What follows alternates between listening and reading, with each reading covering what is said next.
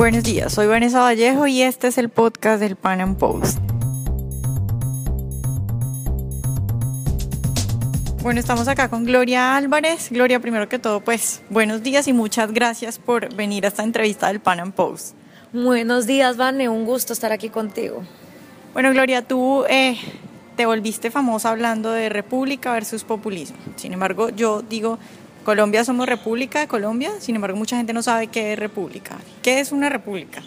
Bueno, una república es un sistema de gobierno que trata de minorizar los vicios que te dan otras formas de gobierno, como por ejemplo eh, una monarquía, una dictadura donde solo la voluntad de uno es la escuchada, o eh, lugares donde la oligarquía, un grupo específico y selecto, llega a tener mucho peso sin que la gran mayoría sea escuchada.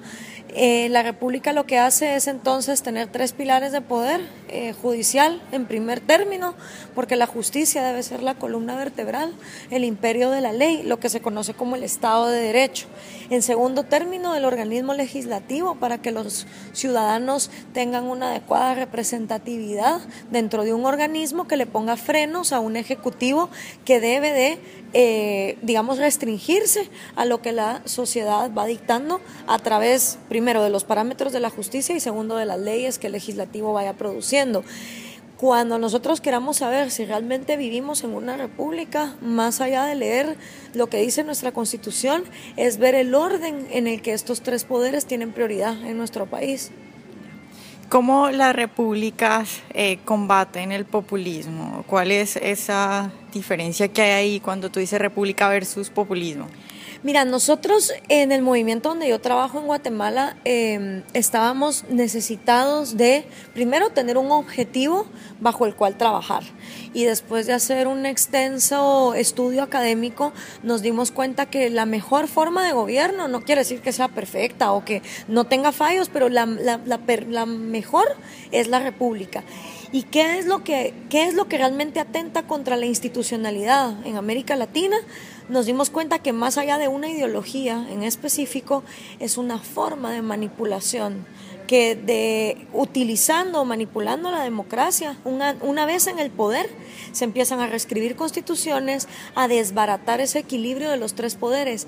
Y este mecanismo es el populismo, que puede ser utilizado por cualquiera que quiera aprovecharse, digamos, de los métodos democráticos para al final eh, evaporizar todas esas diferentes eh, equilibrios, todos esos diferentes, esa separación de poderes que para la República son tan necesarios. Entonces, a nosotros en el contexto guatemalteco nos estaba funcionando muy bien hablar de República versus populismo, porque además veníamos de un conflicto armado de 36 años, donde hablar de izquierdas y derechas automáticamente hacía que la gente se, se bloqueara y no permeara con el mensaje. Y, y es algo que va más allá, eh, de, la, de la izquierda y la derecha y la dicotomía ideológica es algo que te pone a pensar, ¿queremos instituciones o queremos una manipulación demagógica de las mismas?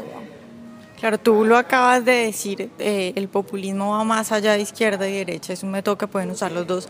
Y acabas de escribir junto con Axel eh, el engaño populista. Y digamos que una de las críticas que yo veo, o más bien preguntas que les hacen a ustedes, es ¿por qué se concentran en líderes de izquierda? Eh, ¿Tú cómo ves el populismo de derecha? Eh, ¿Crees que hay que ponerle cuidado o no hay que ponerle cuidado? Más bien, ¿por qué fue esa decisión de concentrarse en la izquierda? Porque estratégicamente fue la izquierda a través del Foro de Sao Paulo y la instauración del socialismo en el siglo XXI, quienes empezaron de una manera ordenada, estratégica y coordinada a utilizar el populismo para empezar a manipular nuestras democracias y llegar al poder y lo consiguieron de una manera fenomenal. La derecha latinoamericana entonces, al ver, digamos, este éxito de cómo el populismo trae votos de una manera rápida y, y ágil, entonces también se puso en cierta medida a defender o a hacer campaña diciendo las mismas cosas que los populistas del socialismo del siglo XXI estaban diciendo. El mejor ejemplo de esto para mí es la MUD. Eh, cómo la, la, oposición venezolana ni siquiera se atreve a condenar al socialismo como un sistema que simplemente colapsa las economías. Entonces, es por, por una cuestión cronológica, es importante entender que el populismo ha permeado en el siglo XXI en nuestra región por esa estrategia que viene bien coordinada desde el Foro de Sao Paulo, lo cual no quiere decir que la derecha no haya reaccionado de una manera similar, porque también las derechas o las oposiciones, digamos, a estos regímenes hubieran podido decir, bueno, si ellos están ofreciendo populismo, aquí lo que hay que hacer es un trabajo intensivo de cambio de cultura, de la batalla de las ideas, de una buena argumentación lógica, pero tampoco es lo que estamos viendo. Para terminar, ¿tú cómo ves la situación en la región? ¿Cómo ves América Latina? Porque si bien eh, estuvimos atacados por el socialismo del siglo XXI, podemos decir que en este momento hay como una especie de retroceso, como que se están frenando. ¿Cómo la ves la situación? Mira, la veo como una gran oportunidad porque evidentemente, a ver, eh, el hecho de que Dilma Rousseff haya dimitido, de que Macri haya quedado en Argentina, de que la oposición en Venezuela, bien o mal, pues tenga más escaños en el, en el Parlamento, aunque Maduro digamos, ya no haga ni caso de eso, puede significar, es, digamos, el síntoma que, refleja el hartazgo social.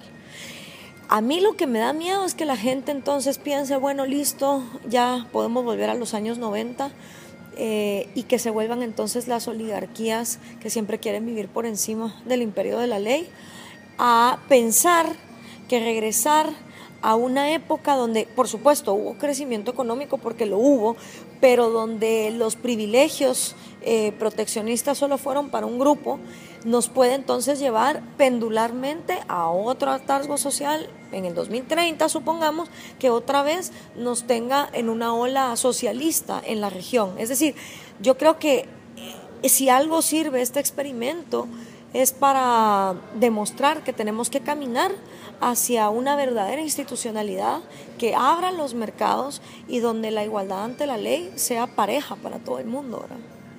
Bueno, Gloria, pues muchas gracias por estar hoy con nosotros. Gracias a ti, Vane, un gusto.